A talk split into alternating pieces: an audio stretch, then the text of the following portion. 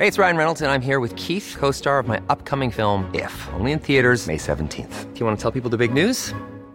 All right, I'll do. it. Sign up now and you'll get unlimited for $15 a month in six months of Paramount Plus Essential Plan on us. Mintmobile.com slash switch. Upfront payment of $45 equivalent to $15 per month. Unlimited over 40 gigabytes per month. Face lower speeds. Videos at 480p. Active Mint customers by 531.24 get six months of Paramount Plus Essential Plan. Auto renews after six months. Offer ends May 31st, 2024. Separate Paramount Plus registration required. Terms and conditions apply if rated PG. Cool fact a crocodile can't stick out its tongue. Also, you can get health insurance for a month or just under a year in some states. Benefits. United Healthcare short term insurance plans, underwritten by Golden Rule Insurance Company, offer flexible, budget friendly coverage for you. Learn more at uh1.com.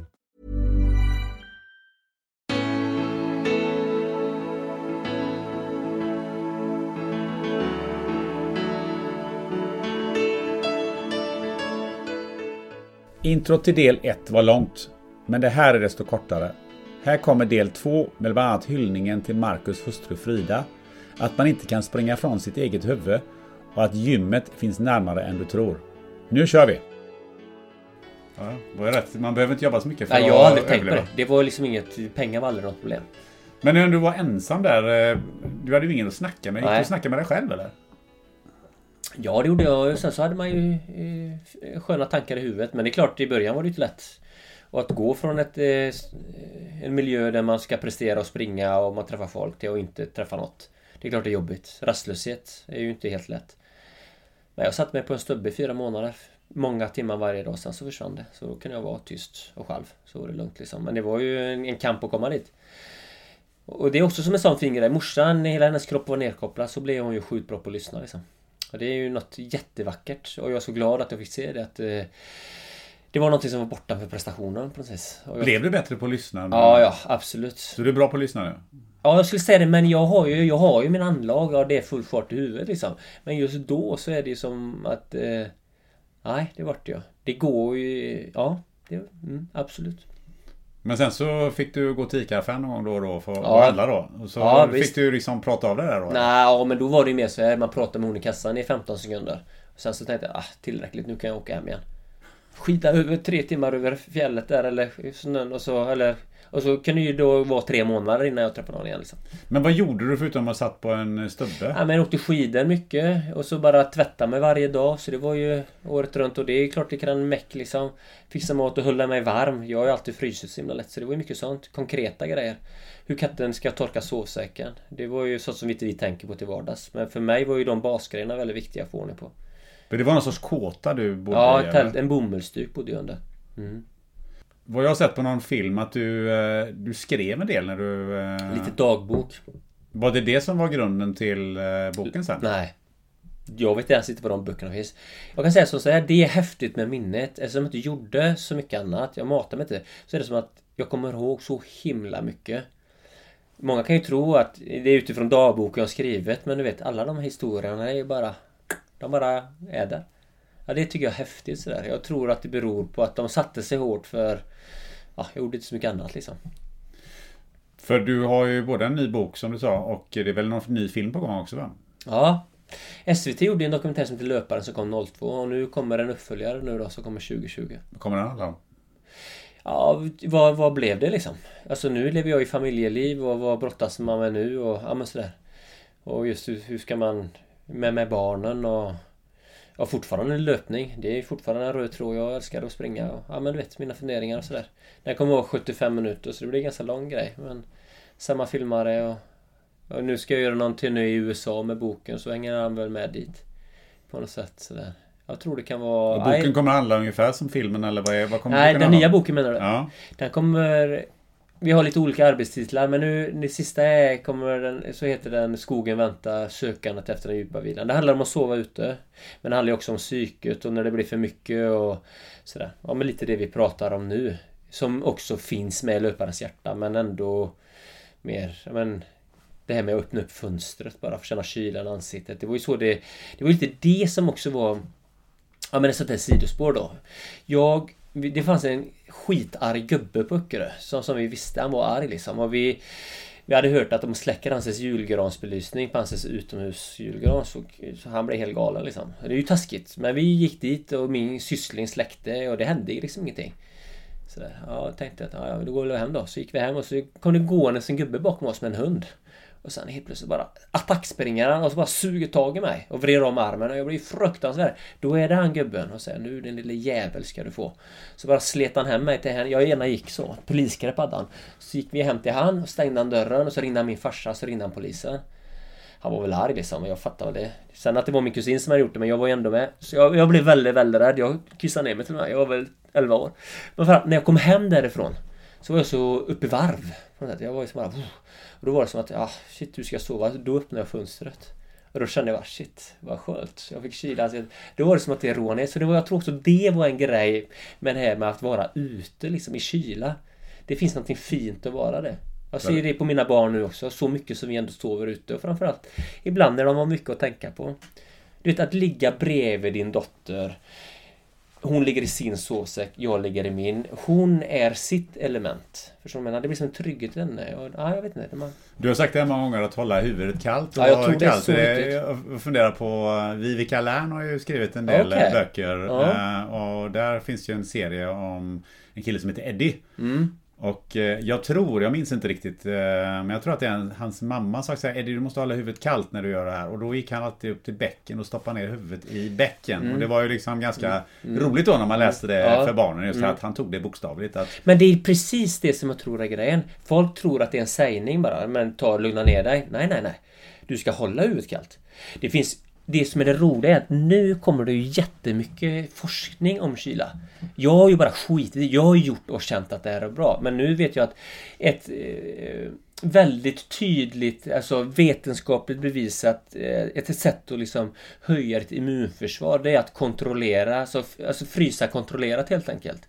Det handlar ju om precis detta. Ett sätt man kan göra det på är antingen att du efter att du duschar så duschar du alltid 30 sekunder svinkallt eller att du badar tre minuter i 14 gradigt vatten tre, fyra gånger i veckan. Och de bara ser att immunförsvaret höjs liksom. För det är lite tvärtom mot att säga du får inte sätta på dig nu så du inte kyler ner dig så du blir förkyld. Nej, nej, nej. Det är bara bullshit liksom. Så det, sen så om du blir för kall och träffar någon som är sjuk så kanske ditt... Du kanske är lite känsligare så. Men, men nej. Så, så... Jag tror på att... Eh, vi bor ju i Sverige. För du blev aldrig sjuk där? Jag var inte sjuk en enda dag. Inte en enda dag? Inte en enda dag. Inte en enda förkylning? Inte en enda förkylning. Det är rätt fantastiskt. Mm. Men jag, klart, jag träffar ju inte så mycket folk heller. Men det är det man blir förkyld av? Ja, visst så är det. Nej, men så, så jag tror ju på att liksom hålla huvudet kallt och framförallt om det man har mycket tankar i huvudet. Det är klart, då ska du lugna ner dig. Och kyla hjälper ju alltid. Det är bara att till virus eller bakterier. Alltså när, när du... Liksom, det blir varmt när du har inflammation kyla. Det är ju bara shit, det är klart vi ska använda det. Det finns forskning från Harvard University. De ser när det är varmare 21 grader så har de sämre resultat på proven. Det är ju ganska intressant. Ja, och jag tänkte det här har jag kommit fram till tack vare att jag har testat liksom. Men det blir ju lite roligt nu när man ser att ja, det forskas på det och det... Och, och det är lite det här som jag också har lärt mig att men vi kan ju så mycket. Du vet, det gäller ju att släppa fram det som vi redan mm. har. Så ibland behöver du bara stilla dig. Så, så vi kan ju sjukt mycket. Men det är som att vi hela tiden ska söka utåt. Men det finns något mäktigt också att få uppfinna sina egna hjul på något sätt. Sen kan det bli andra diken att man, man hittar egna sanningar som är bara bullshit liksom. Men för mig så har kylan verkligen varit väldigt, väldigt viktig. Men en annan grej du hade, det var ju mörker.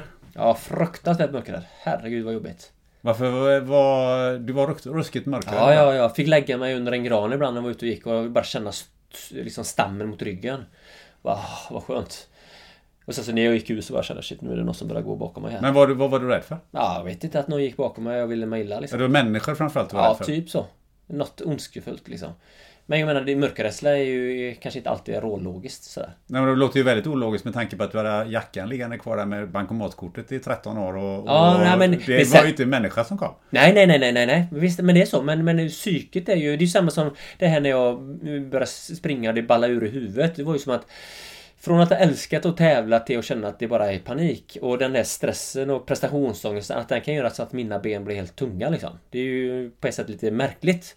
Men det är ju samma med mörkrädsla. Det är ju någonting som är lite svårt att ta på. Och det var ju en Jönma-process. Men jag är ju, det är ju det som har lärt mig absolut mest. Det är det jag har haft mest nytta av i hela mitt liv. Hur då? Sätt, ja, men att jag, att jag blir av med mörkrädslan. Att det första strategin är ju alltid att kämpa mot.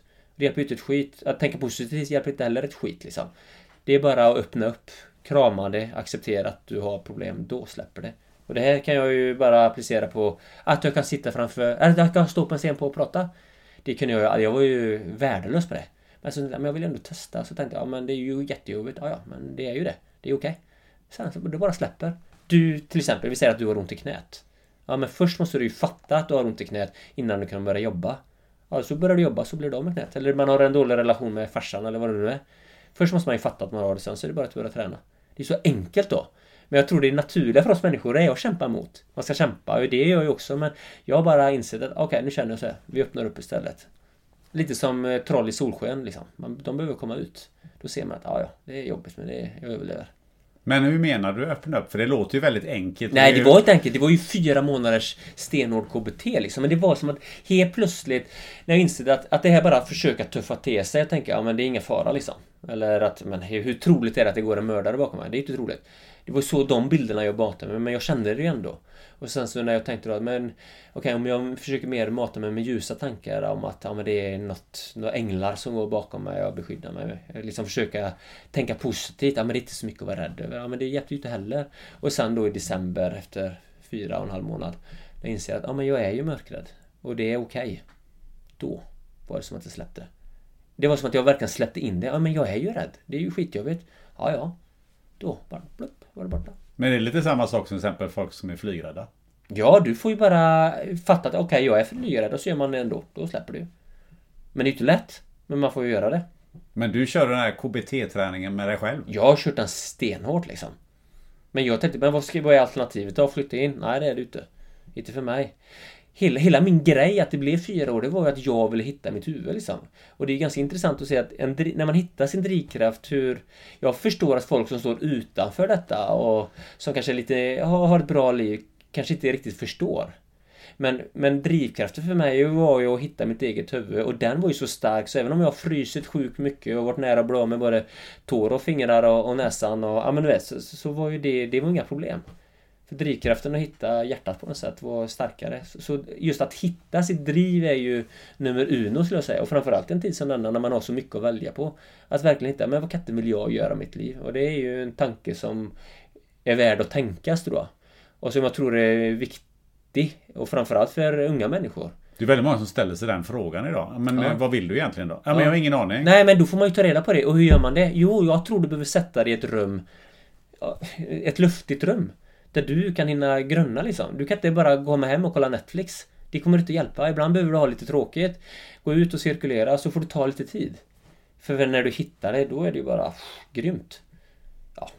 Det är så som jag tänker och jag kan ju se också nu som på mina barn så tänker jag, men vad är mitt mission som farsa med dem? Jo men jag vill ju lära dem att kroppen är viktig. Att kroppen kan vara ett redskap som de kan använda när de är stressade. Är det mycket i huvudet, gå ut och spring lugnt i skogen. Spelar ingen roll hur fort du liksom springer eller att du lägger dig på balkongen och sover om det är mycket. Jag vet inte vad de kommer att jobba med när de är stora. Men det vill jag mata dem med. Och sen så också inse att okej, okay, jag vet inte om sinnet säger ja men jag vet, jag har inte en aning. Nej, nej, men det är okej. Okay. Vi får bara låta det gå lite tid. Så till slut så kommer det att komma liksom. För sen så plötsligt så gjorde du en, eh, kan man tycka utifrån då, en, liksom en 180 graders sväng. Och istället för att då hålla huvudet kallt så stack du ner till ekvatorn. Ja, Tanzania, men det har ju lite med drivkraften att se hur bra kan jag bli i löpningen. Jag insåg att jag kommer aldrig att bli bäst. Men jag vill ändå se. Så träffade jag ju några tanzanianska löpare när jag var ute och sprang en tävling. Då kom jag ju ner från skogen och sprang en tävling och så, sådär. Så såg jag dem. Så du fortsatte ändå tävla? Det var liksom inte såhär bomstopp, jag vill inte tävla? Nej, men jag tävlar på ett annat vis liksom. Eh, och det var under ett par år jag inte tävlade liksom. Så. Men jag körde några tävlingar där. Så såg jag dem och så tyckte jag shit vad grymt. Så då bara frågade jag om jag kunde få komma ner, så gjorde jag det. Så då bodde jag hos dem i sju månader. I en liten, liten by utanför Arusha på Montmero. Och då delade jag i säng med Nafta liksom. Det är ju många mosungos, alltså vita människor som har varit i Afrika och tränat. Men jag tror att det inte är så många som har levt med dem på det sättet. Och det, för mig var det också en stor grej. Jag vill ju inte bara vara på besök. Även om jag är det så vill jag ändå liksom... Jag menar, hela min resa, det är 6-7 månader, kostar mig 8 10 000 tror jag, med resan.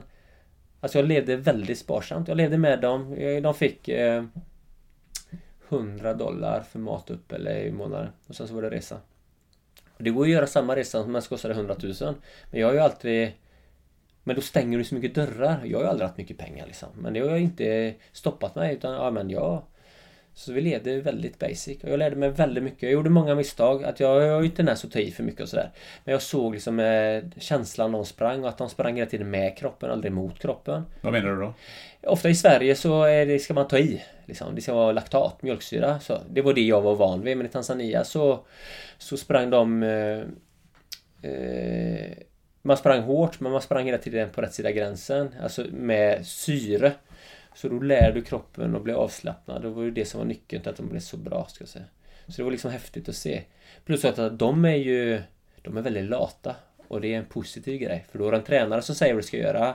Men sen så går du hem och vilar. Och det, ska du bli riktigt bra så är det så du får leva ditt liv. Förstår du? Och det tror jag många inte fattar hur mycket, hur tråkigt du ska leva om du ska bli riktigt bra. Så då måste man ju ställa sig frågan, men är det värt det? Jag tycker ju inte riktigt det är det, för det är så mycket annat jag vill göra. Ska Vad menar du med hur tråkigt? Ja, men du ska springa på morgonen och sen så ska du inte göra någonting på hela dagen. Sen så springer du på lunchen eller eftermiddagen och sen så gör du ingenting. De tittade inte på TV, det fanns ingen TV, de läste inga böcker, pratade knappt. Utan det var totalt fokus. Och att leva så i tio år, det kanske inte är så roligt. Och det tror jag att folk inte fattar liksom. När jag ser svenska skidlandslaget eller fotbollsspelare då som man sitter och spelar TV-spel och så. Ja, men det hade aldrig... Hade du levt ett sånt liv i löpningens värld så hade du inte varit bland de bästa. Du slösar energi liksom. Så hårt är det. Det tror jag många inte fattar. Du kan alltså inte ens spela tv-spel? Nej, du, varför ska du slösa med energi? Det är total fokus. Så det var det de gjorde. Jag tror att det är lite det som var nyckeln ändå. Men det låter ju oerhört eh, ja, intressant. Det, det, det, tänker man inte på överhuvudtaget. Jo, jo, jo. Jag vet ju att eh, en annan intressant. Det finns ju en norrman som sprungit maran på 205. Eh, Sondre Nordstad Moa. Det är ju mm. helt fantastiskt liksom. Han säger ju, han är ju ofta i, i Kenya. Eh, och jag tyckte han, ja, jag tyckte det var en intressant reflektion. Då var det någon som sa, men varför är det inte Flagstaff och, ja, men du vet, i Sydafrika eller i, i USA? Nej men, du vet, där är det så mycket annat att göra. TV-spel och, och, folk. Jag är i Tanzania för att springa och inte göra något annat. Det är ju därför han blev bra också. Jag tror inte att han hade blivit lika bra om han hade varit på en lite mer västerländsk eh, så. Så det är inte bara att man eh, råkar befinna sig på hög höjd? Nej, nej, nej, nej, hela, liksom, nej, nej, nej. Sen så ser jag att de har ju fantastiska anlag och det är mycket som är rätt liksom. Så, så när de kommer få det bättre där ekonomiskt så kommer inte de springa lika fort. Varför ska man göra det? Så är det. Men eh, vad kom det sig ändå att, eh, eh att du tränade på det sättet med dem? Var din målsättning att bli lika bra som dem? Och, och men jag var... vart ju jättebra till slut. Men sen så...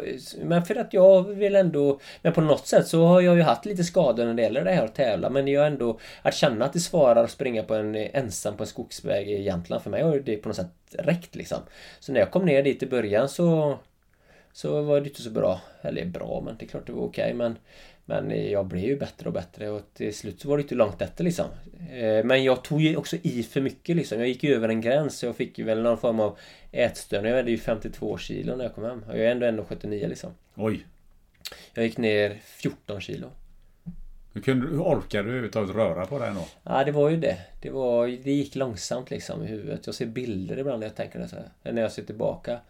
Ja, det är ju... Men, men det, är det, det är det min nackdel liksom. Jag har en förmåga att ta i. Jag gjorde som dem fast lite hårdare sådär. Du hade behövt längre tid där nere kanske? Nej, jag skulle ätit mycket mer och tagit lite lugnare.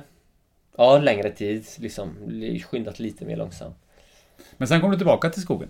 Ja, så fortsatte jag ett par år till. Tre år till, eller två och en halv. Du var ja. inte färdig med skogen än? Nej, nej, nej. Det var underbart. Jag bara, jag bodde där. Och sen så jag vet, jag hade ju nätstörning rejält när jag kom hem därifrån Tanzania. Och jag kunde liksom inte bryta den på något sätt. Jag visste att jag hade problem men... Så den, ja men skogen kan nog hjälpa mig.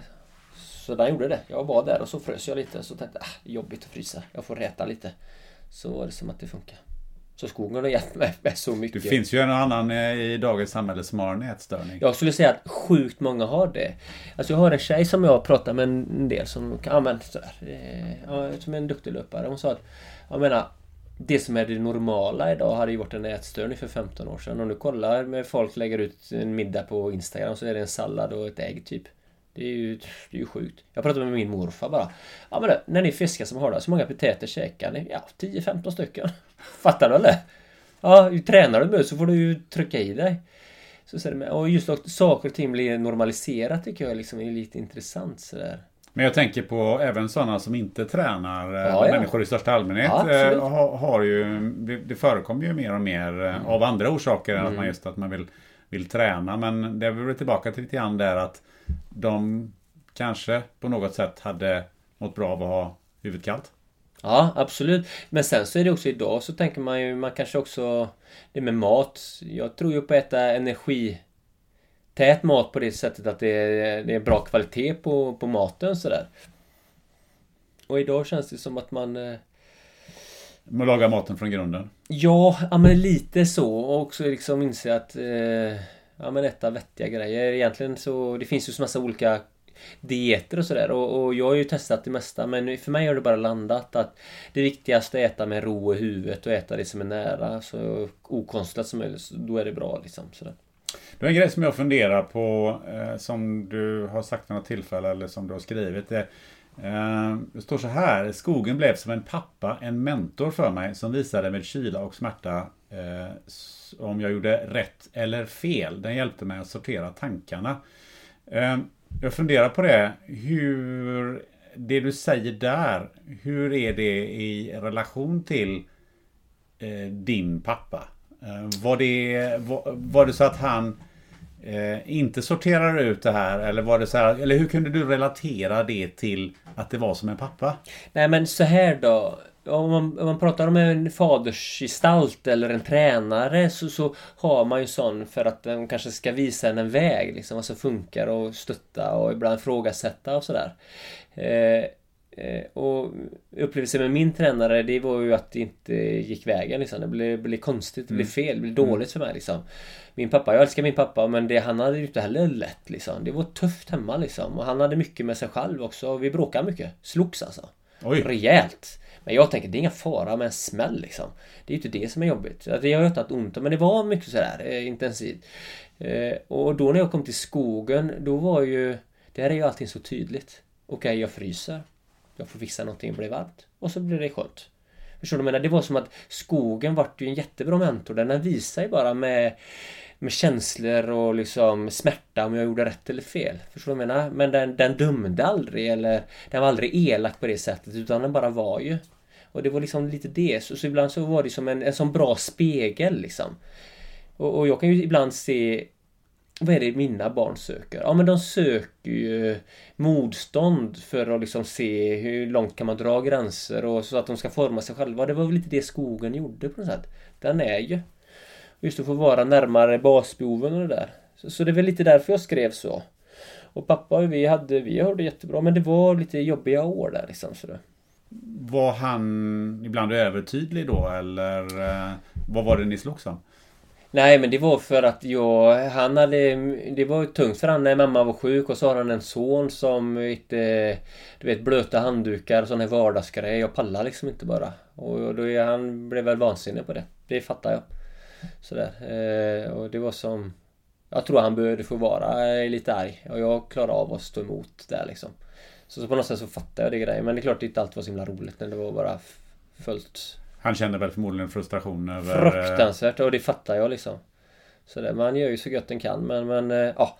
Så, så lite så tror, tror jag. Så, så det var så skönt att få vara i ett sammanhang. Det, är liksom, det var inga känslor där. Det bara var på något sätt. Okej.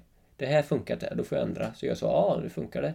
Och inget, man behöver inte vara orolig att någon kommer in och gapar på det liksom. Och morfar har du snackat om också. Ja men han var ju grym liksom. På vad sätt då?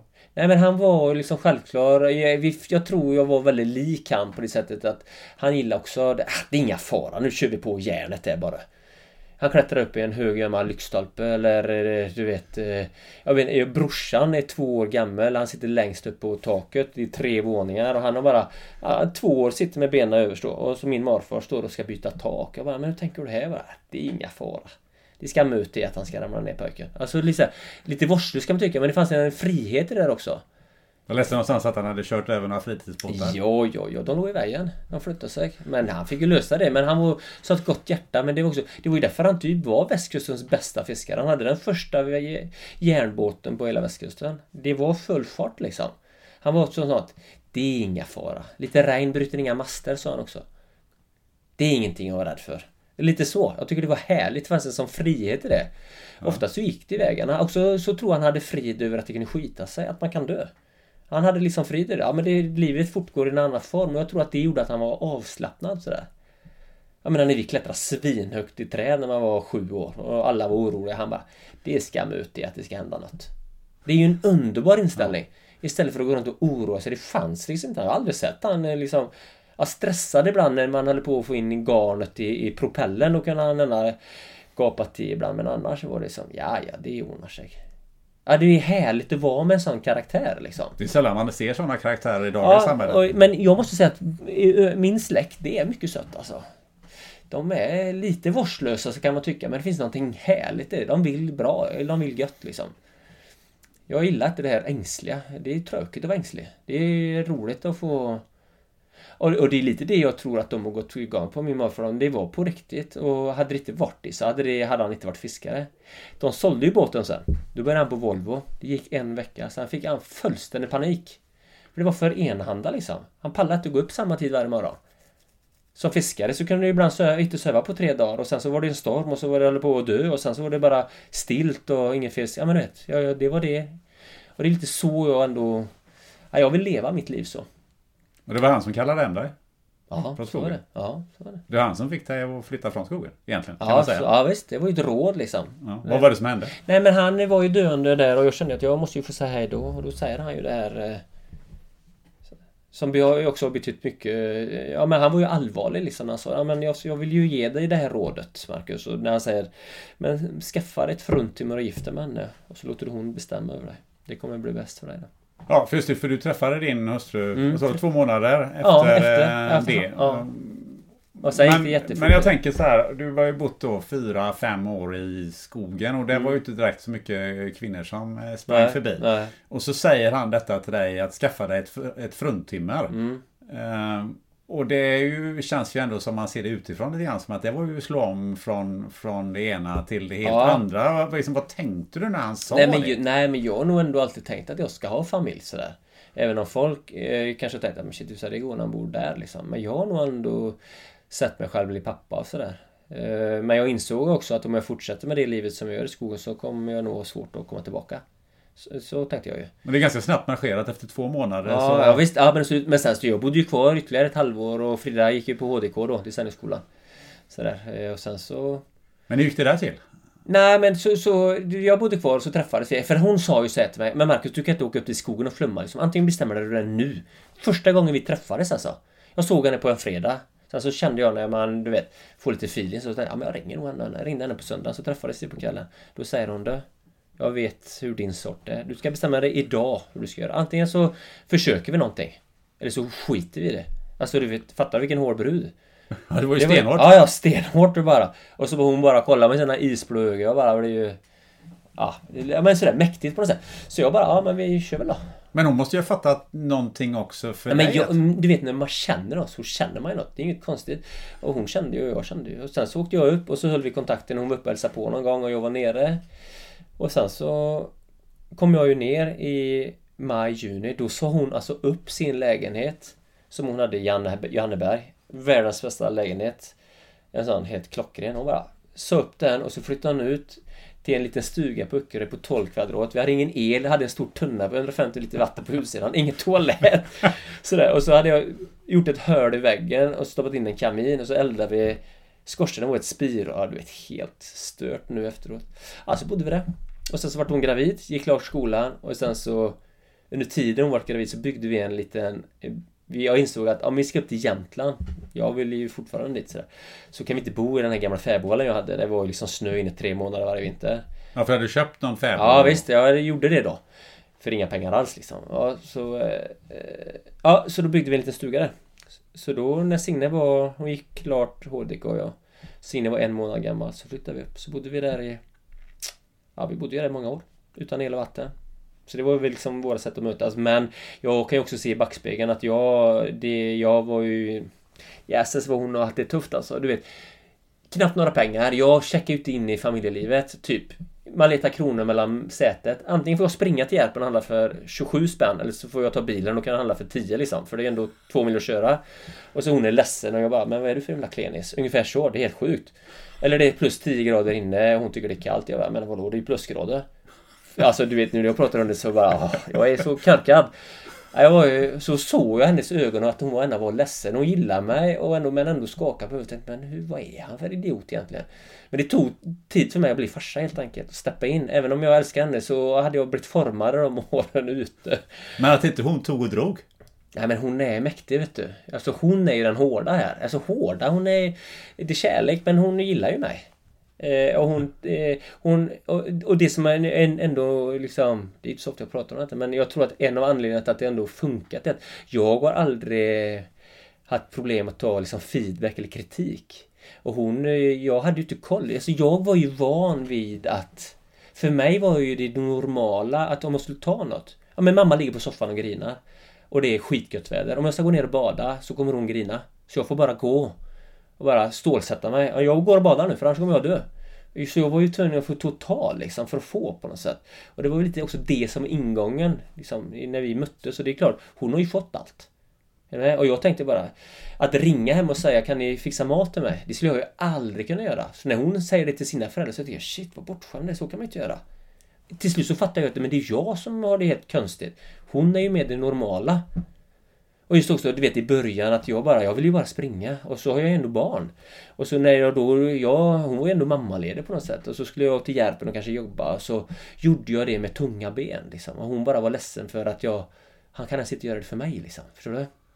Ja, det låter helt sjukt. Men det måste ju hon måste ju, du säger att hon är den hårda och liksom hon, hon gillar det. Men hon måste ju liksom, det är ju en Ja, men det- story all, Ja men, det, allt ja, annat. men alltså. precis, det är ju därför den nya boken jag skriver om nu Då är det som att, ja nu skriver jag om detta Det är en kärleksförklaring till henne att jag På något sätt så kände jag att jag gjorde fel men jag förstod inte vad jag gjorde Förstår du vad jag menar? Jag bara kände Vad är det som gnager? Men jag var så inne i Det var som att min bubbla, den var, det var så tjockt skinn liksom Men sen så hon med eh, Hon har Ja men till slut så Ja men det landar ju liksom. Vi har det jättebra men jag fattar ju nu liksom. Hon, hon, hon kan bli ledsen när vi pratar om detta men jag tycker att det är sunt att, eh, att, vi, att hon, hon blir det. För hon har rätt liksom. Jag var... Men du bodde alltså utan el och vatten med barn? Ja, flera år. Flera år vet du. Och jag vet, vi kanske levde på 4000 i månaden liksom. Med familj alltså. Det är helt otroligt. Mm. Och sen så vet jag att, eh, ja, och så då, så, så tänkte jag bara, så, så vi har ju pratat om detta, vi levde ju sjukt enkelt alltså. Och det är helt okej. men då måste man leva det på, på samma nivå. Det var som att vi gjorde inte det. Barnen har alltid fått det de har behövt. De har alltid haft jättebra, men Frida fick ju avstå för att de skulle få tillräckligt på något sätt sådär. Alltså mat fanns ju, men det var som att hon sa att, för vi pratar om detta jättemycket nu sådär.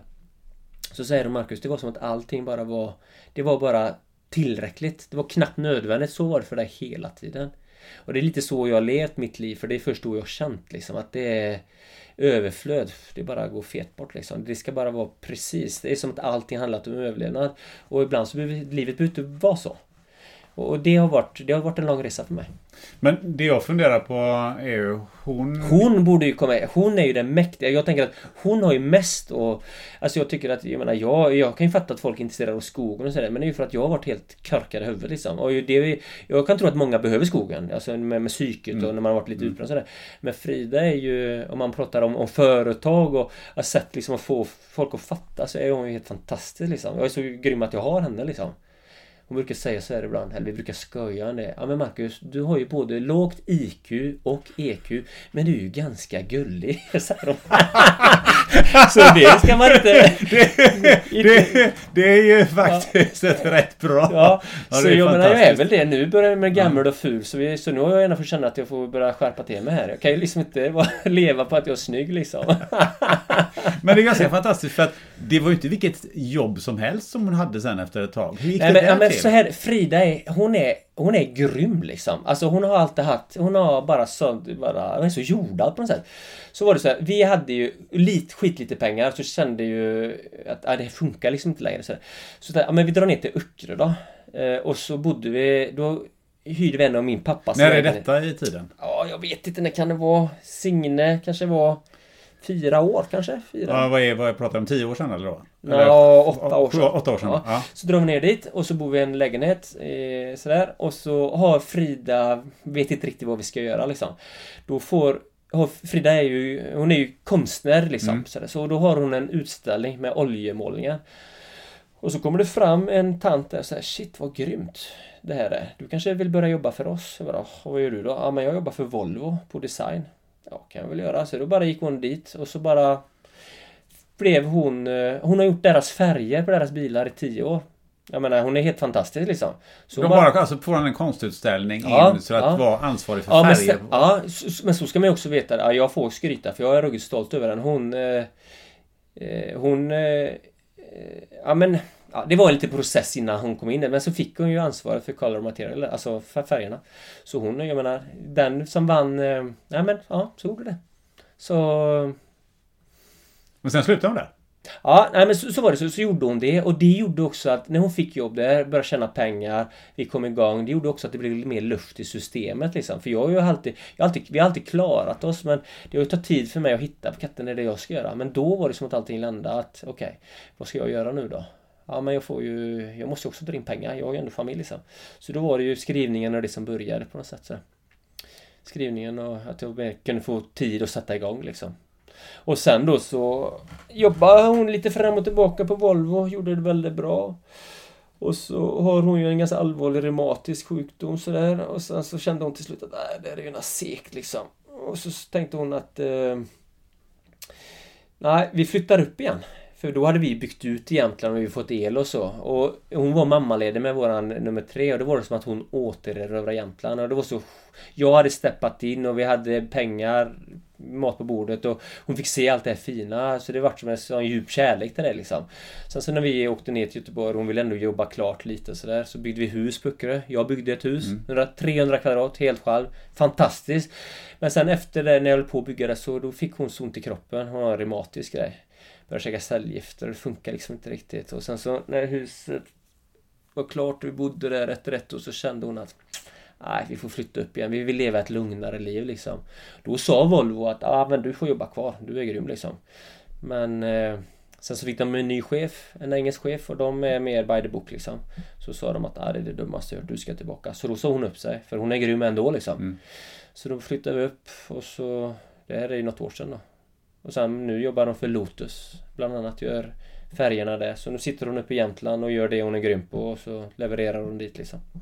Så det är det helt... från Volvo till Lotus är ju... Jo men det är häftigt. Men Volvo hon har ju varit jätte... Är... Hon har ju gjort fina jobb där liksom. Men just också det här att... Ja, men, kanske vände på den här hierarkistegen på något sätt. Alltså istället för att bli någon chef där om det var nästa steg så bara, ja men vi vill ha tid. Jag är ju ändå bra på detta. Vi, hon jobbar 50% och så gör vi bok tillsammans resten. Jag menar vilket drömliv liksom. Men det har ju inte varit självklart att komma dit. Många säger, men skönt för er att kunna göra det. Ja men det, vi hade ju inte en aning om vad vi skulle göra liksom. Eh, så, så, det, så ibland så måste man ju våga stänga något för att något ska öppnas. Och det är ju inte alltid lätt. Men vi känner att ja, ja, det är det vi får göra. Nej, för den är ju viktig. Alltså, man måste våga stänga något för att det ska öppnas något ja, annat. Så det, tror jag, det måste vara väldigt många som är rädda för det. Då. Jo, men vi har ju också tänkt eh... Nice! Yeah! What you're hearing are the sounds of people everywhere putting on Bombas socks, underwear, and t-shirts made from absurdly soft materials that feel like plush clouds. Yeah, that plush.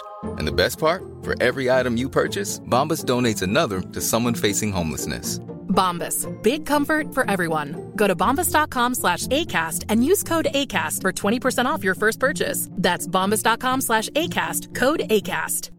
Hey, it's Ryan Reynolds, and I'm here with Keith, co star of my upcoming film, If, only in theaters, May 17th. Do you want to tell people the big news?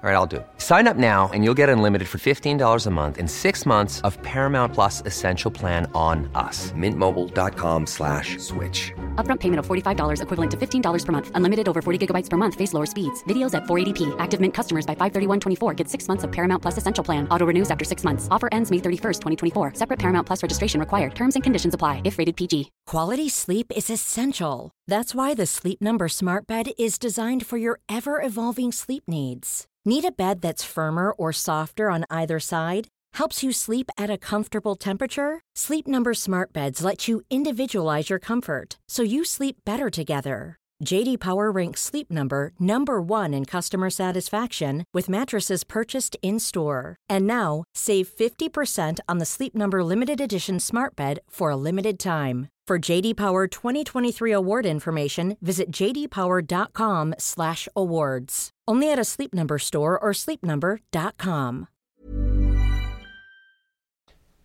På något sätt så har vi nog alltid tänkt så här, om jag dör så ska hon klara sig. Och tvärtom. Alltså vi har byggt ett V-lager och nu så, som jag kan bygga det är det jag kan. Vi har ju två hus Buckerö liksom. Vi hyr ut. Ja, men jag tänker just det här att, eh, att hon vågar eh, Ja. göra något Mm. annat. Alltså Ja. man hoppar från, Mm. från ett Ja, så man vet inte riktigt vad Nej. som kommer. Och det ser jag att många är ju rädda där. Men där har vi nog kanske varit lite modiga. Men det är ju inte lätt menar jag. Nej. Det tog ju vi. Vi hade ju inte en aning om det här med, med Lotus eller alltså det där. Men det vet man ju aldrig innan. Nej.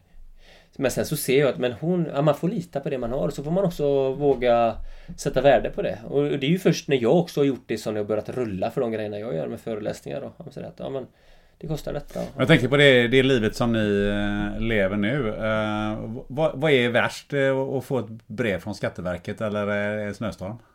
Ja, det är ju Skatteverket. Jag hatar det. Men det, det som är det grymma nu, nu har ju... Ja, vi har ju ens ingen brevlåda. Utan allting går ju till en kompis till mig Så Skatteverket kan inte skicka nej, nej, nej. något? De skickar det till min kompis som sköter allt. Och det är så underbart. Det är så värt de pengarna liksom. Bara fixar allt. Jag bara, nej, skit i det. Jag skottar och springer och skriver och gör det jag ska göra. Så får de som gillar Excel-ark och papper, det får de fixa. Så så har vi landat. Och det är ju underbart. Så gillar man inte det så gör, låt någon annan fixa det liksom.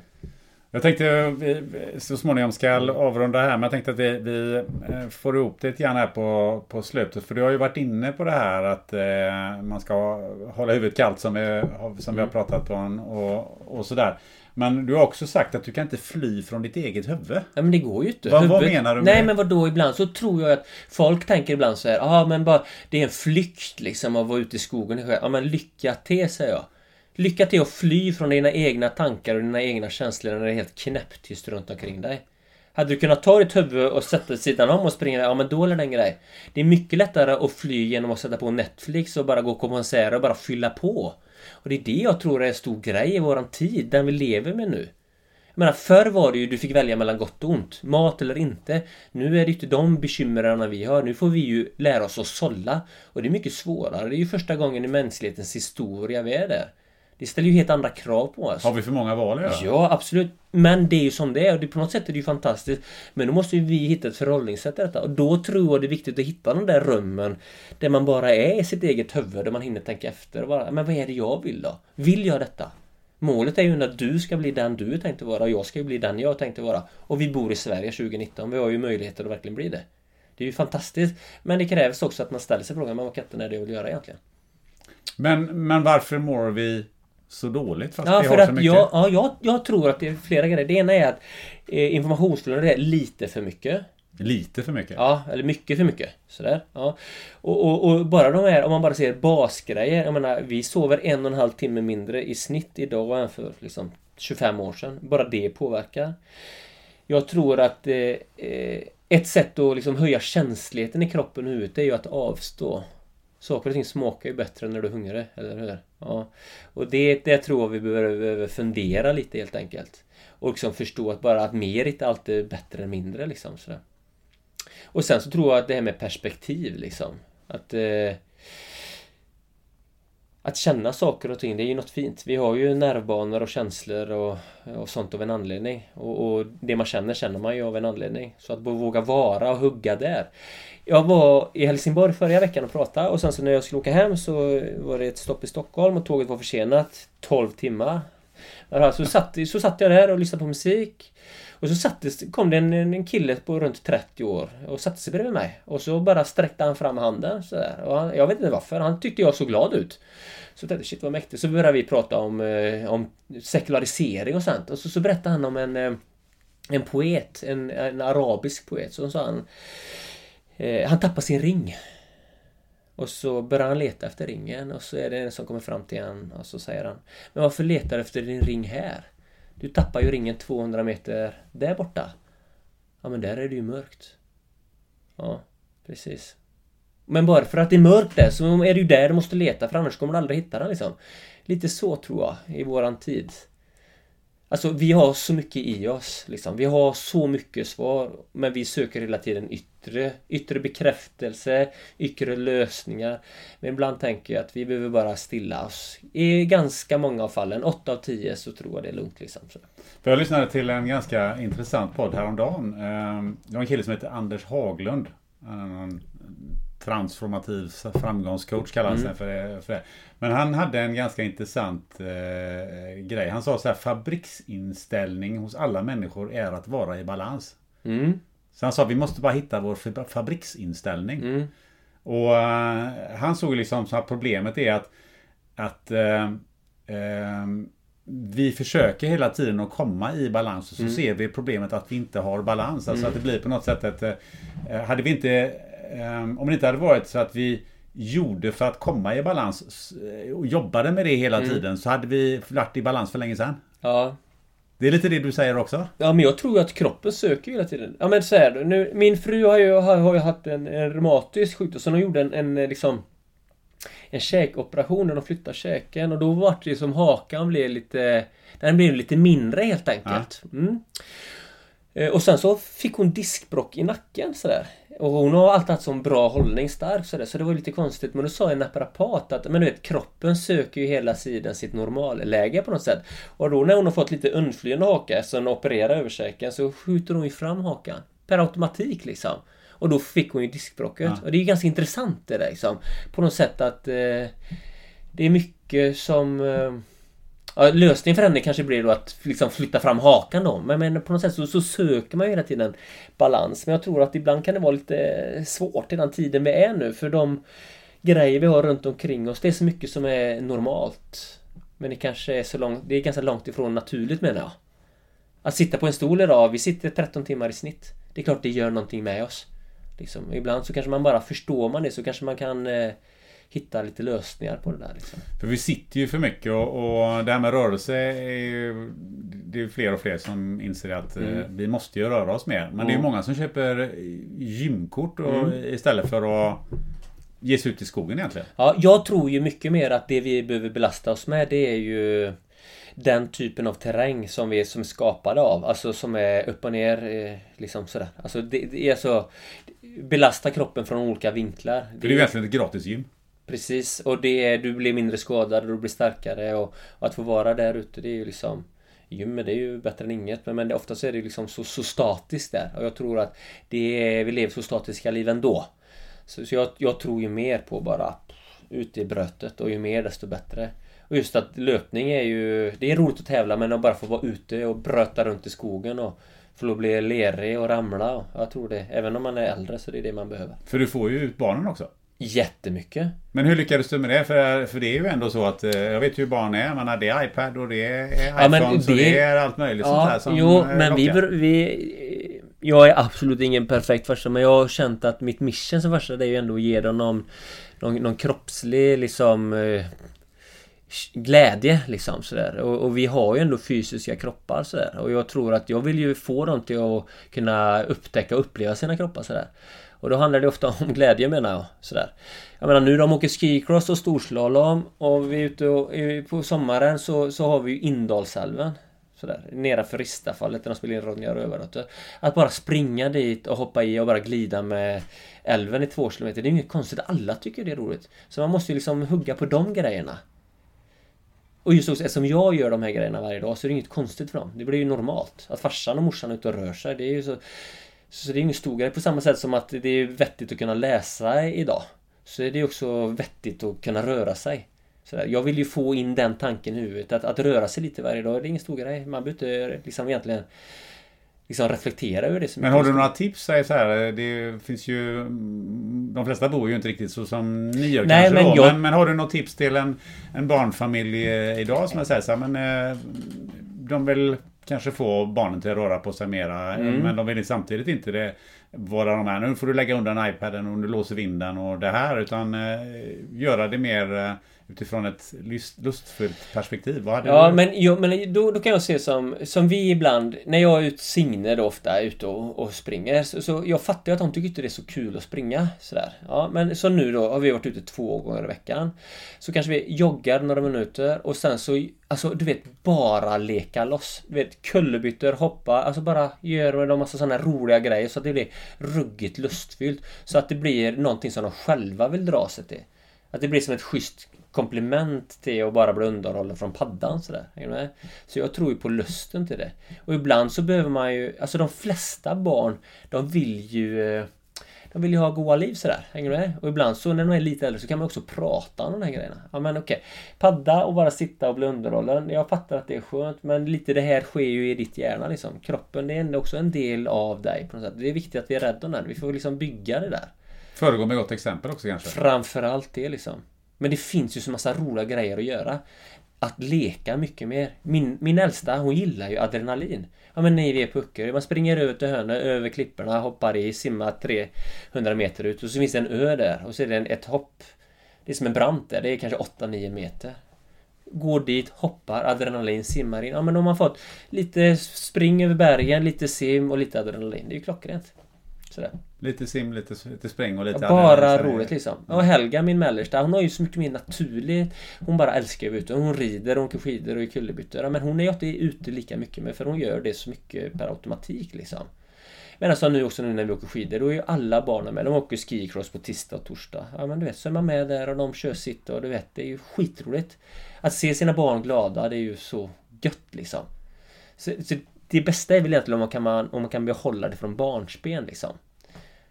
Det är, jag antar att det är svårare om man bara börjar från noll när man är 17. Så, så, men är det så så tänker jag att det går väl liksom. Men, men ja. Vi har ju bara än aldrig slutat. Det har aldrig slutat men eh, nu har vi nått eh, Mm. våran eh, slutpunkt. Fantastiskt samtal Marcus. Och vi har, jag tycker vi har spänt över så många grejer. Och Så det. har varit otroligt roligt. Så jag tänkte fråga dig, hur tycker du det har varit? Jag tycker det här har varit jättebra. Ja men jag gillar ju också när det blir... Eh, ibland kan jag känna, jag har ju varit med i lite poddar och sådär. Eh, och ibland så är det så att när folk läser på för mycket så blir det åt ett visst fack liksom. Och då, för de har ju läst på om det som redan finns. Jag kan ju känna som att, ja men... Ja, nu är jag ju 42 och just att, och det tycker jag att vi har kommit in på, ja men lite hur min hustru på något sätt hade det. Ja, det sånt tycker jag ju... Det kanske låter helt stört men jag tror att det kan vara vettigt att prata om liksom. Jag tror att många kan känna igen sig det. Inte att mannen kanske springer på en myr men ändå att han går in i sin bubbla och, och det kanske kan vara något stöd på något sätt. Och tipset är ju då att göra kanske som Frida bara. Man tar det när det är lugnt. Ja. Tittar liksom. Då är det svårt att fly från det. Och då blir det ofta bra. Bra tips.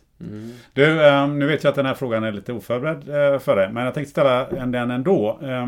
Eh, Om du skulle inte vilja intervjua någon, eller om jag skulle intervjua någon som, som du gärna skulle lyssna på. Vem skulle det vara?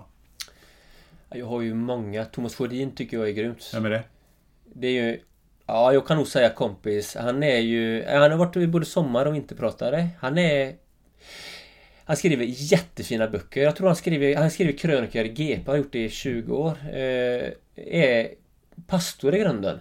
Men har mycket spring i benen. Han har mycket vettigt att säga. Thomas Sjödin. Jag tycker du ska ringa han. Du kan få numret sen. Ja, gärna. Ja. Eh, Jag har själv någon på eh, hjärnan just nu. ja. Din fru. Ja, ja. ja jag tycker ju hon är ju...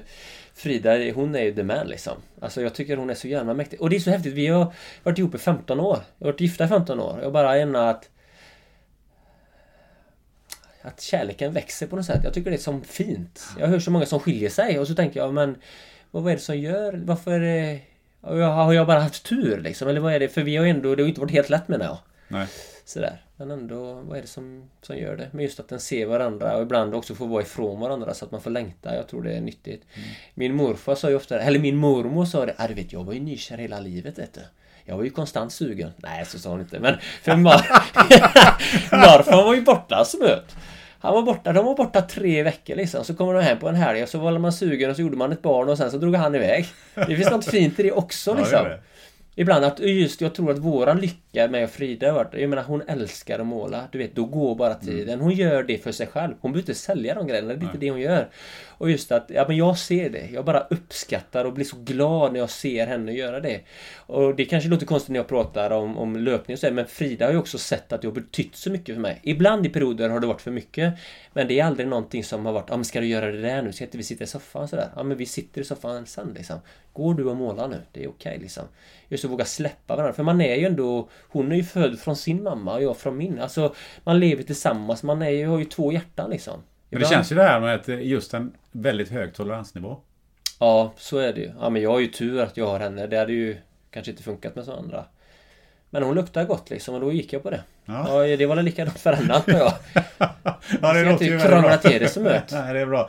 Du, slutligen, eh, om man eh, vill följa dig eller komma i kontakt med dig, hur gör man då? Ja, det är ju inte minst... Jag har ett Instagram, Marcus Torgeby. Min fru sköter det. Det är ett smart test. Jag har också eh, marcustorgeby.se, en hemsida som jag gjorde i ordning här nu. Mm. Så jag kommer gärna om det är något som vill att man ska prata eller inspirera eller sådär. Marcus Torgeby, underbart att få prata med dig. Tack så mycket. Tack så hemskt mycket. Ja, mm. Hoppas du gillar det här avsnittet och det var värt nästan två timmars lyssning. Som alltid så vill jag påminna om att spännande möten finns på Facebook, LinkedIn, Twitter och Instagram. In och kommentera om du har tankar och funderingar. Och som alltid, underbart om du vill ge podden betyg i iTunes.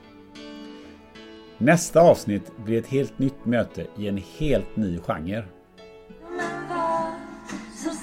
vårt land är vi fast i tiden på ditt armbandsur.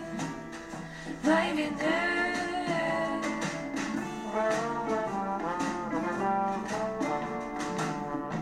Som minnen från unga år.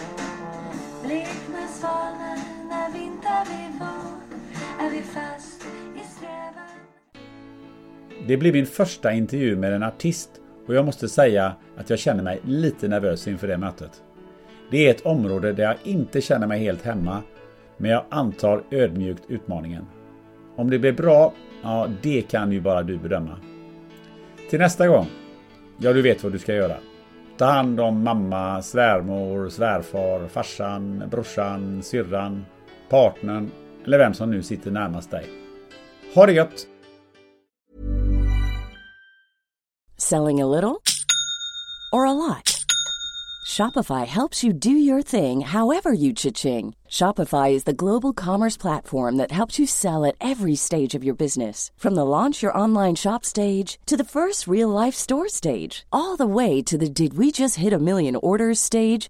Shopify is there to help you grow. Shopify helps you turn browsers into buyers with the internet's best converting checkout. 36% better on average compared to other leading commerce platforms because businesses that grow grow with Shopify. Get a $1 per month trial period at shopify.com/work. shopify.com/work. Hi, I'm Daniel, founder of Pretty Litter. Did you know cats tend to hide symptoms of sickness and pain? I learned this the hard way after losing my cat, Gingy. So I created Pretty Litter, a health monitoring litter that helps detect early signs of illness by changing colors, saving you money and potentially your cat's life. Pretty Litter is veterinarian developed, and it's the easiest way to keep tabs on your fur baby's health right at home. Go to prettylitter.com and use code ACAST for 20% off your first order and a free cat toy. Terms and conditions apply. See site for details.